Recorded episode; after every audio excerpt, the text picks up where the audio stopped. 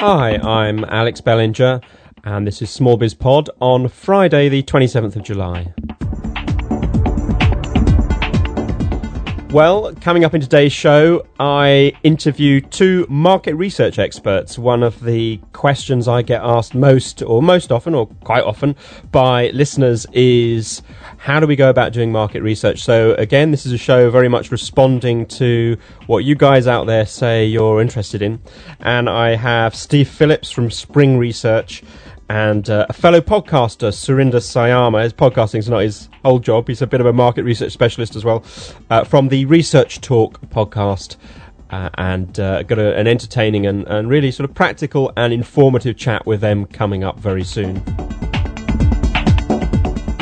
I'll also have the usual roundup of comments and feedback from listeners uh, from all over the place now. Frapper Map, Facebook, uh, the Ning site, or just comments on the blog.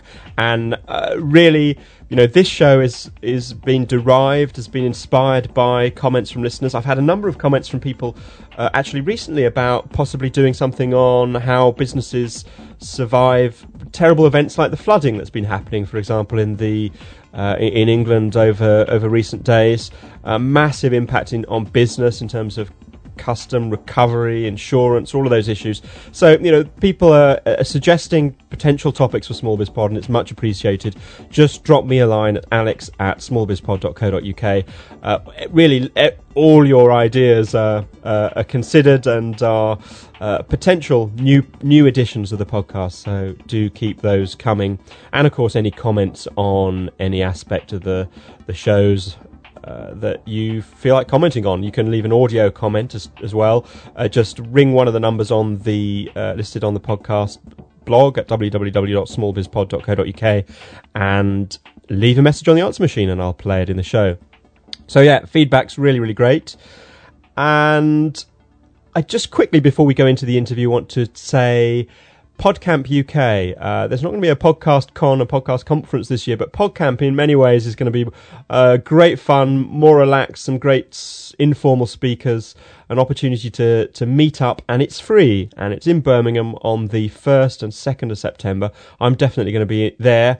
I've got a feeling uh, Surinder Siama, who I'm talking to in a minute, will also be there, as will a, a lot of others. So if you're just interested in podcasting, you're a listener, or you're in new media, or you want to find out just practically how to start a podcast, then uh, well worth checking that out. Okay, uh, I think that's just about it. Comments, as I say, after the interview, but let's now go straight into the interview with Steve Phillips and Surinder Siama.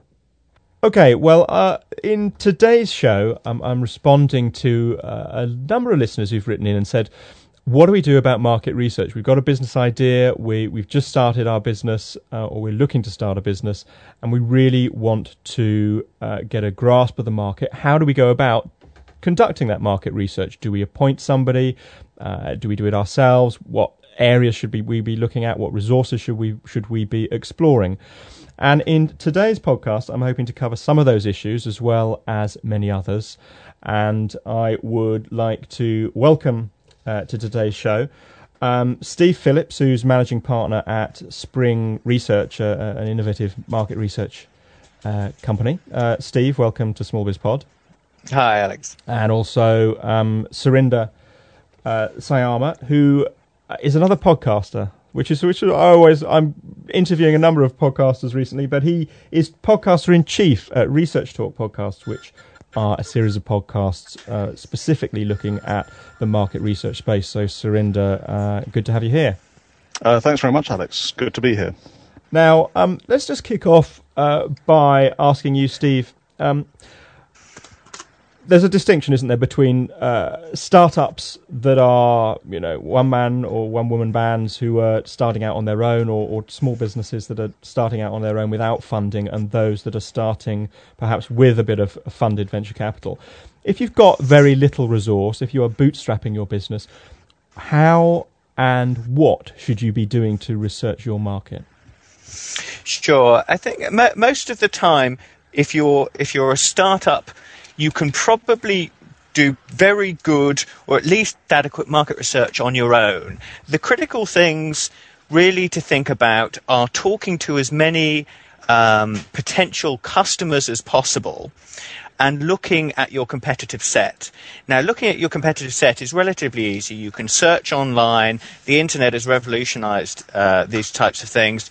You can look at uh, your competitors' websites, see what they're doing, see what types of customers they have, see what uh, types of product offerings they're doing, see if they're expanding into different offering areas, which will give you a lot of um, good feedback about what the market looks like, what what um, other companies that potentially in your space are moving into.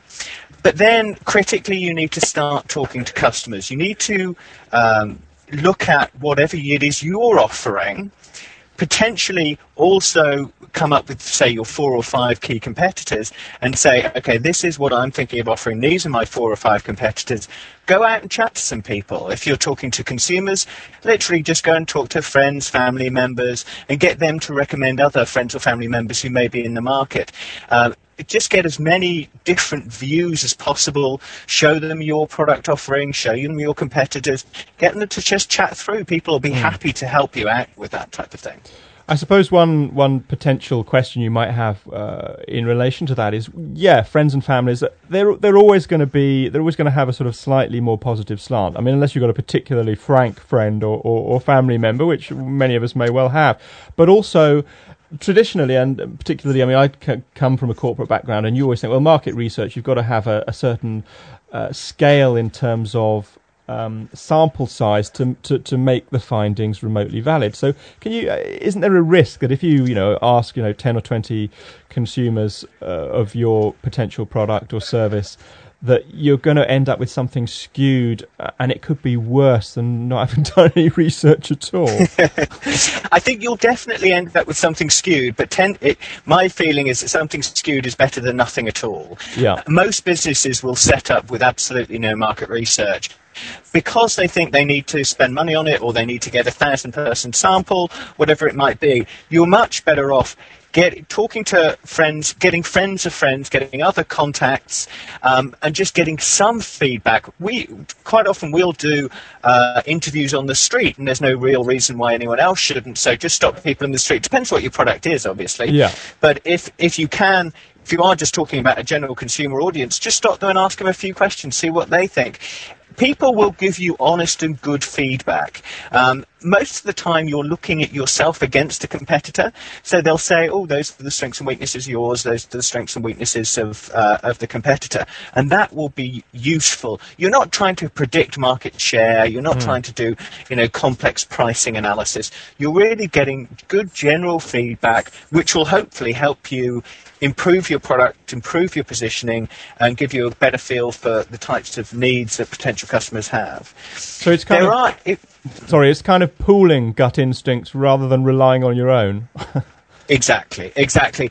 But what happens with a lot of business people is when they're starting up, they're so obsessed with their own product they're so uh, focused on their own product or their own service, they can very easily just forget about how that fits into a customer or a potential customer's lifestyle.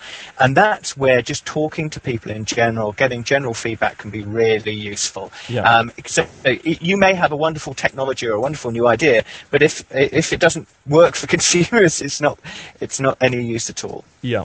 I, I, think just to get in there, Alex, is you've got to avoid the extremes. One extreme is where you've got an entrepreneur who's got this sort of gut feel that he's going to be the next big thing. Yeah. Uh, and as we know, in, in most cases, they, they haven't. There aren't that many Googles that within seven years become as big as they have. Mm, mm. You want to avoid equally the other extreme where you totally rely on research for, for all your instincts. So you need to have that halfway house. I mean, I spoke to Sahar Hashmi a while back, mm. and she was saying research needs to inform the entrepreneur, but ultimately it's the entrepreneur's instinct as to how to interpret the research and to say, well, we're talking about a future product which may not be as powerful uh, now as it may be in the future. So I'll take I'll take research to some extent. Uh, I'll, I'll see what I can understand from the research, but I won't decide to kill an idea purely because the research today, based on what people say at the moment, actually says to kill it. So Yeah. you need to kind of bear in mind those two extremes. But I, I agree with Steve, and I think if you if you look at programs like uh, Ramsay's Kitchen Nightmares, he goes out on the street, he gets small businesses, you know, um, restaurant owners, to do stuff they've never done before, which is to go outside and say to people, "What do you think about this?" They assume that because people come to the restaurant, they're sort of voting and saying it's it's great. But he, he goes out there actually at lunchtimes and say, "What do you think about this?" And you know, how should we change it and all that stuff. Yeah, um, yeah. that's all it needs. You know, if you Yeah. if you're bootstrapped, you, you simply need to kind of just be a bit more lateral and say, uh, let's have conversations with people. That's that's always a good first step. No, absolutely. And you can do that increasingly these days online, uh, clearly, social networking, podcasts, and all of that stuff. Um, there's a huge opportunity to, to really bounce uh, ideas and do some, some, some genuine market research online. What kind of tools would you recommend uh, for, for startups, online tools, if they're doing it, doing it, doing it themselves? There are um, we we have a uh, a MySpace page where we've collected various friends over the years, and we use it to uh, te- quickly test for clients trends, see what's out there, see what things are going on, and that we've set up um, by ourselves, talking to other people, getting uh, people around the country to join. Um, so and that so that hasn't cost money, and and there's no reason uh, other entrepreneurs shouldn't do the same thing. Then there are um, nowadays there are a bunch of different uh, online web softwares for doing surveys, uh, none of which will be uh, you know particularly sophisticated, but certainly for basic needs, Yeah. um, you can do some research very cheaply. There are a lot of And there's those um, things like SurveyMonkey is that's one example, isn't there? Yes, we'll- yes, we'll that's- put, put that's- some links that's a good notes there. example. Yeah. And th- then there are other things as well. You can you can do some um, j- uh, buy questions on an omnibus. So there are lots of market research companies who run omnibuses, which are basically uh, it's a vehicle with it'll have thirty or forty questions. You can simply buy one question, but that means you'll get one one question asked to a random sample of about a thousand people. So then you're getting very good uh, feedback, and typically those questions run to about I think Surinder about three hundred and fifty pounds a question, something yeah. like that. Uh, uh, so about they're that, not. yeah. yeah, again, it's not particularly expensive. If you can get the right question structured, uh, you may find you need two, but you can get some very good feedback on a product or service um, very simply in that way. I, I'm a great fan of blogs. Uh, Yeah. Not that I, I, I use mine very extensively, but I think if you're in certain sectors, or if the audience is say B two B, uh, or you've got a consumer audience and they tend to be online or, or very techy, it's a great place to collect ideas because what you're doing is, you know, this this cliche, marketing is conversations. Well, now we're starting to say in the industry, research is conversations. We're trying to go away from the Q and A approach to having Yeah. this kind of ongoing dialogue. Yeah. And blogs can give that because you've got a natural mechanism by which people comment on things and they can say that they hate this or they like that. And smart companies, I think, actually talk about things that are of interest to them and the audience and just don't just use blogs to advertise their wares and that way you get this kind of ongoing dialogue. And then you every now and then you get kind of a nice a nice nugget of information which kind of may even spur kind of new thoughts, new areas for development. I, I know um, in the States Dell have got one of these Yes, where, where they use it to collect quite a few ideas. I mean, that's cost them next to nothing to set up, really, these days, with uh, blog templates being free on WordPress, stuff Mm, like that. so, Um, and I know we're probably going too far down the line of of, uh, um, of appealing to sort of cheap and dirty things that you can do. Well, if you're a bootstrapper, cheap and dirty is uh, is heavenly. yeah, yeah, but clearly there are funded companies There that want are, to do yeah. research with a Yeah. bit more. Uh, uh, Well, with more with more resilience. or- Indeed. Let's let's move on to that. But but before moving on, just quickly to say, I think one of the most interesting things about um, online for for any business, whether you're a, you're an existing business wanting to research um, competitors or, or what people are saying about you. Um, the the blogosphere monitoring uh, conversations that uh, real consumers, real business owners are, are having online through something like Technorati or Google's um, blog uh, search or, or one or two other tools too, can actually give you an extremely good insight into what real people are really thinking about certain products or certain competitors. And as a startup, if you can identify um, an area where competitors are being slated or, or are having you know serious serious issues, you then have an instant kind of um, uh, competitor niche to, to fill in and to, to, to benefit from potentially. I mean, I, I, spoke to someone a while back, and uh, he was saying, uh, and he's a researcher. He was saying in the research industry, we've grown up thinking that our natural instinct should be to go out and question people. Mm. But there's now such, because of UGC, uh, CGC, consumer ge- generated content, there's actually a lot happening where you just have to listen to people and mm. watch people. Mm. So ethnography and just looking at blogs, podcasts and all that stuff. People are telling you what they think. As Steve was saying, people naturally want to express themselves if they're angry or if they like something. You just need to listen in the right place. And I mean, your advice is great. Uh, and, and from a competitive standpoint, if you want to find sort of a USP, uh, a place in the market that you can adopt, then you know what you suggest is um, kind of one of the right ways to do it. Yeah, yeah. Let's um, move on, obviously, because startups so kind of kind of take two forms. There are there are there are the bootstrap startups, but there are also startups that have uh, funding or that are seeking funding. Um, Steve, what type of market research and, and what kind of resource is effective for that type of startup? Uh, that situation, you're much more likely to have some money where you want to um, engage with a, a, a, market research company. Often you'll find that investors will want to see um, specific numbers in a business plan. They'll want to see potential penetration, uh, market penetration. They'll want to see uh, what consumers or customers think of your product or your potential product versus competitors. And so there they're looking for uh, much more robust research. Um, often uh, the type of research is relatively straightforward. It will be introducing a product or a service, but to a statistically reliable, nationally representative sample of people. Yeah. Um, getting feedback on that, looking at uh, that versus competitors, often doing some form of pricing exercise to see the optimum price point. Mm-hmm. And then you can obviously take take those sort of penetration numbers as well as the pricing points and put them structured into a structured business plan. So it, it gives investors a lot of confidence. We've worked with some startups in this area. Um, often as well, it's good for the it's good for the startup to have a named research company, a famous yeah. research company, although they tend to be a lot more expensive, of course. yeah. Um, so there, there, are things to weigh up there, but there are certainly advantages to doing a sort of robust piece of independent research um, in order to persuade investors that it's worth going with you. Yeah, and um, in terms of sort of quantitative versus qualitative, um, we, have we've, we've touched on the the the quantitative, i.e. the the sort of representative sample of your potential audience, customers, mm. uh, etc. Um, focus groups. Focus groups have a terrible name after what the Labour Party have done with focus groups. but, but our focus group focus groups are useful, aren't they? Are they? Uh, I don't know. It, yeah. in in some situations, I, am not entirely sure they're ever the, the, the best methodology. They just right. happen to be an economical methodology. Yeah. Uh, and, and to be honest, massively overused.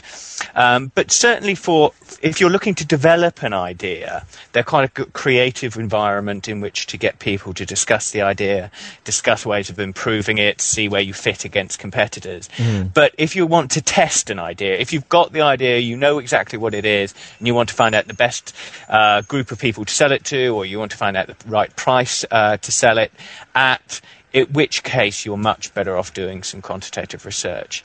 Um, qualitative also is not tend not not to be well received by investors who want to see some form of numbers. Mm. Uh, they want to see you know percentage of people who are likely to purchase it, and that's not the sort of thing you get from focus groups very often. Yeah. Yeah. I, I, would say there's a different sort of take on qual versus quant. I mean, I, I don't think they're alternatives. I, I think uh, in many ways, as Steve will probably accept, you, you sometimes need a qual stage before you do quant. Because if you can't ask the right questions, questions which you find out sort of more thoroughly from a qualitative, semi-structured or completely unstructured interview, yeah. then then you're actual you've wasted time on, on getting numbers which actually don't mean anything. Uh, a number of times I come across clients where they've said, no, we want to go straight into a quant approach. Mm. And they put their own sort of uh, sort of interpretation on the que- the right questions that they should be asking people. Whereas if you really understood people properly first and then drafted those questions, put those into a quant stage, you'll get a much better output. Uh, sometimes in some industries where the universe size is so small, you may have some listeners who are in industries where they don't have hundreds or even thousands of people mm, mm. in their universe. So invariably, everything they do is qualitative. Yeah. Now there's a there's an interesting sort of step on from that in that um, some businesses, um, admittedly, probably rather rather small subset of all those that start up in the UK each year. But but some businesses are genuinely bringing something quite new, innovative to market, and are potentially creating a market. Rather, so the the the, the people to go and talk about, uh, to, or to, to to go and do research on, and not they have not experienced the, the product or the service before. How effective is market research in terms of sort of prediction, uh, sort of predictive research? Is that something that, that is uh, achievable, or, or does it really best work for, uh, for for analysing, you know, existing existing behaviours? Market research uh, for new products is much, much better at analysing existing com- competitors to existing products than yeah. it is genuinely new ones. Um, it doesn't have a particularly good track record on genuinely new, but there aren't many genuinely new ones anyway. Yeah. Um, yeah. so from an industry perspective, it's not that much of a disaster. Yeah. Um, the it's very difficult to get uh, consumers, particularly if you don't talk to them for very long, uh, to to think about something which is genuinely new and tell you whether it's worthwhile having it or not. Mm. So in that sort of situation, doing um, a simple focus group or a simple questionnaire is probably not going to get you useful information. You're much better at seeding it.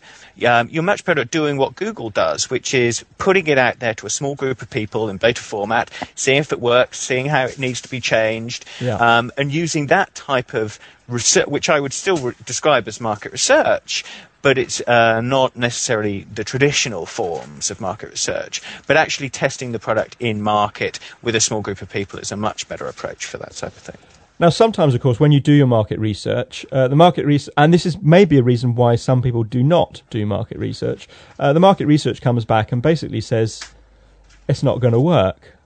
What do you advise people do at that point? Maybe it's well, not really it, a bit of an unfair question because you're just mar- you know you're market researchers, not not business advisors. But I mean that's quite tough, isn't it? If that happens. Well, well to be fair, we like to think of ourselves as sort of business advisors too. Yeah, yeah. Uh, but with a consumer consumer perspective, most of the time you shouldn't be asking that question most of the time what people are looking for they, they've decided to start their business up anyway so you're using market research to help you run and start up your business. So you're using it to improve product, to uh, get the right pricing, to finalize your target audience. Instead mm. of talking to everyone, should you be talking to younger people or older people or people in the north or people in the south? What type of people should you be targeting? What, what um, what media do they read? So where should you be looking to advertise? Um, what sort of um, other types of products or services are they interested in that you could potentially partner with to get to them? Mm. So those are the types of things you're asking about. If you go out and ask a simple, "Are you going to buy this? Yes or no?" then you probably deserve whatever response you get back. I, I, think it's also one of the uh, ways in which you need to set expectations at the start of any um, uh, sort of assignment where if you're a research company, you say, what happens if we get back these results? So going through various hypotheses. Mm. We're in a time now where there's another boom, if you like, a lot of startups, especially online. Yeah. yeah. It may well be that people, even if they do beta testing, find, uh, you know, you know, we never know whether those products are going to take off. Mm. So in, invariably, um, you've got to be prepared for that scenario. But as Steve says, if you some of the smartest research, I think, looks for ways in which you can actually reposition the product yeah. or find a new market for it so that it may not be as, addition, as originally intended, uh, but it may well find its kind of niche. It, it may be meeting another uh, meeting another need yeah. other than originally intended kind of thing. Which is kind of brings us on to conclude the to the uh, the, the benefit of, of ongoing market research to a business, isn't it? Is it making sure that you are continuing to deliver uh, the right product or service to the right people, uh, and also potentially, um, one would hope, uh, giving businesses and entrepreneurs the opportunity to spot n- new opportunities and and, and new um, you know new revenue streams, as it were, that they might not otherwise have noticed. That's absolutely right. Um, uh, also, a lot of the work we're beginning to do now is what we describe as co-creation, um, but is really bringing your customers into your business strategy mm-hmm. into the mix for new product development. So if you're yeah. looking to, if you've got an existing product in one area but looking to expand it or use it somewhere else, bringing consumers into that process instead of creating something, throwing it at them and saying, do you want it or not? You start from your base and with them create something together. And that can be a much more effective way. Uh, Procter & Gamble, for instance, now uh, almost all of their new products are created with consumers instead of created by scientists and then tested mm. on consumers. Mm. Um, and uh, they've reduced their R&D budget by a huge percentage and increased their, the percentage of products that work first time. So it's definitely the the best way to go is yeah. involving people throughout your really your, your your business strategy, but certainly on the new product development side. And that will, if you do that, you will be spotting new trends as they happen anyway. Okay, that's great. So thanks very much, Steve and Surinder, for coming on the show today. No problem. Thank you. Absolute pleasure. So there we are. I hope that uh, inspires you to get out there and do some market research. You can be quite creative. I like, love the ideas there um, in terms of kind of co-creation, in terms of uh, getting out there online and, and getting out there amongst your customers and, and them actually helping you develop and refine your products or services. It's got to be the got to be the way to go. Kind of a natural extension, but you know, lots of information and practical advice there too on uh, how to go about more traditional styles of um, qualitative or, or, quantitative research. So great stuff. Thanks uh, again to Steve and to uh, Surinder uh, for that conversation. Um, now, going on to comments.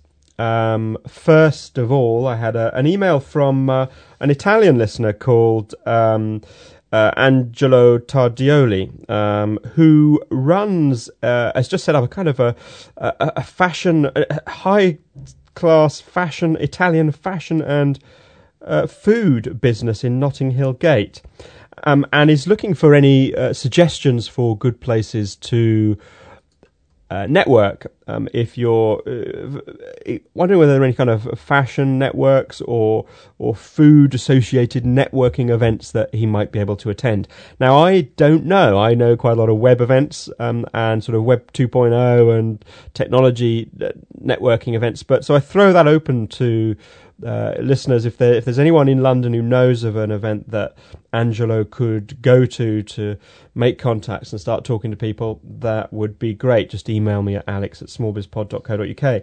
Um, I also had uh, an email from Hannah Wilkinson, who uh, run or is involved with a, a startup dancewear company. Uh, she's a, a, a very young entrepreneur. Uh, I think uh, she's signed up on the, the Facebook group, so thanks uh, very much, Hannah, for that, uh, and good to good to receive your comments. Um, she mentions the London Development Agency is funding a program this year called the Innovation Placement Program, uh, which involves getting an undergraduate student for eight weeks to work on a project for your company. Um, and uh, her company is getting a website built using one of those undergraduates.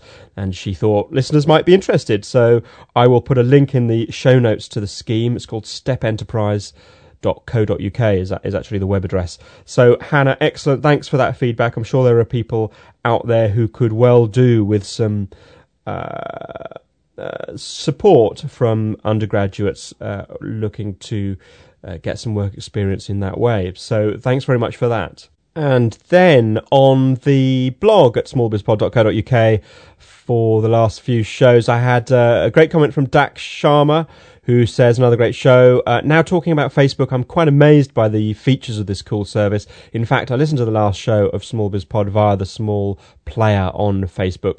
Uh, we'll be glad to hear of any updates on your planned CD of the first 50 episodes of Small Biz Pod. All the best. Uh, so thanks for that comment, Dax. Yep, uh, Facebook's a pretty addictive little tool, really, and uh, I know lots of people have signed up and uh, joined the Small Biz Pod group, so thank you all for doing that. Uh, do spread the word. Do tell your mates. It's a, it's a good thing, Facebook. I enjoy it. Although some people have issues with it, but the, the, as I said earlier, lots of different ways to connect with Small Biz Pod. There's our Ning site, don't forget, um, and the Frapper map. I'll come on to who signed up to that in a mo. But first, uh, Small Biz Pod's first African listener. I think he Oladele Ayuba uh, from Nigeria can pretty much uh, uh justify his claim for being the first African listener, the first African listener to say that they were a listener at least. Uh, he hasn't. He's from early in 2000. Oh no, 2005. Yeah, pretty early in 2005, I think. Uh, he says, "Hi Alex, just resumed listening to Small Biz Pod after a long absence. How's your baby? The babies are well, thanks. Solidally, they're growing up fast. Uh, one and three." I am getting some sleep now, so you'll be pleased to hear about that. Um, uh, and Oladele goes on to say, I was thinking of relocating to the UK a while ago, but now I think I'll be staying put here in Nigeria, even though things have been rough here lately. Will visit the UK occasionally, though. Uh, really enjoyed the discussion with Martin Webb. I certainly can relate to the point Martin made about people giving you all sorts of comments about why you shouldn't step out into business or why your business will fail and so on. I've listened to all of these comments and I think it's helped me to rehearse and fine tune the marketing and communica- communication plans I have. Um, every time someone tells me why the business will not work, I use it as an opportunity to re examine my value proposition and improve my marketing. Uh, I think that's a great point, Oladele. Uh, and I commented back to say, "You've got to, as an entrepreneur, I think you have to have this remarkable and quite strange uh, combination of uh, sensitivity and thick skin in order to survive. Uh, you don't want to be put off by negative comments, but equally you do need to be aware enough and self-aware enough to uh, listen to them carefully and draw practical conclusions about how your business should evolve. So, uh, thanks very much for that, Oladele. And then, just to uh, round off the listener feedback, uh, the Frappr map. Uh, who signed up? Who signed up? Indeed, who has signed up? Uh, well, I'm pleased to say uh, Richard Marshall, who's also on the Facebook group, who runs Pall Mall Barbers. Uh, uh if you go to pallmallbarbers.com, check it out. Traditional style barbers in the kind of very posh area of London, and I'm I'm really pleased to see Richard there. I used to work in St James's in London, and I walked past I think the venue where his barbers is many, many times, so I know the area well. So uh, nice to see you there, Richard.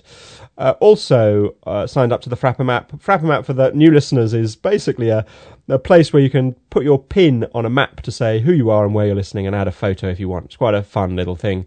Uh, that combined with Facebook and Ning uh, are quite cool. Alan Noak from uh, Folkestone in England also signed up. Mads from London and Rick Vanner from Macclesfield.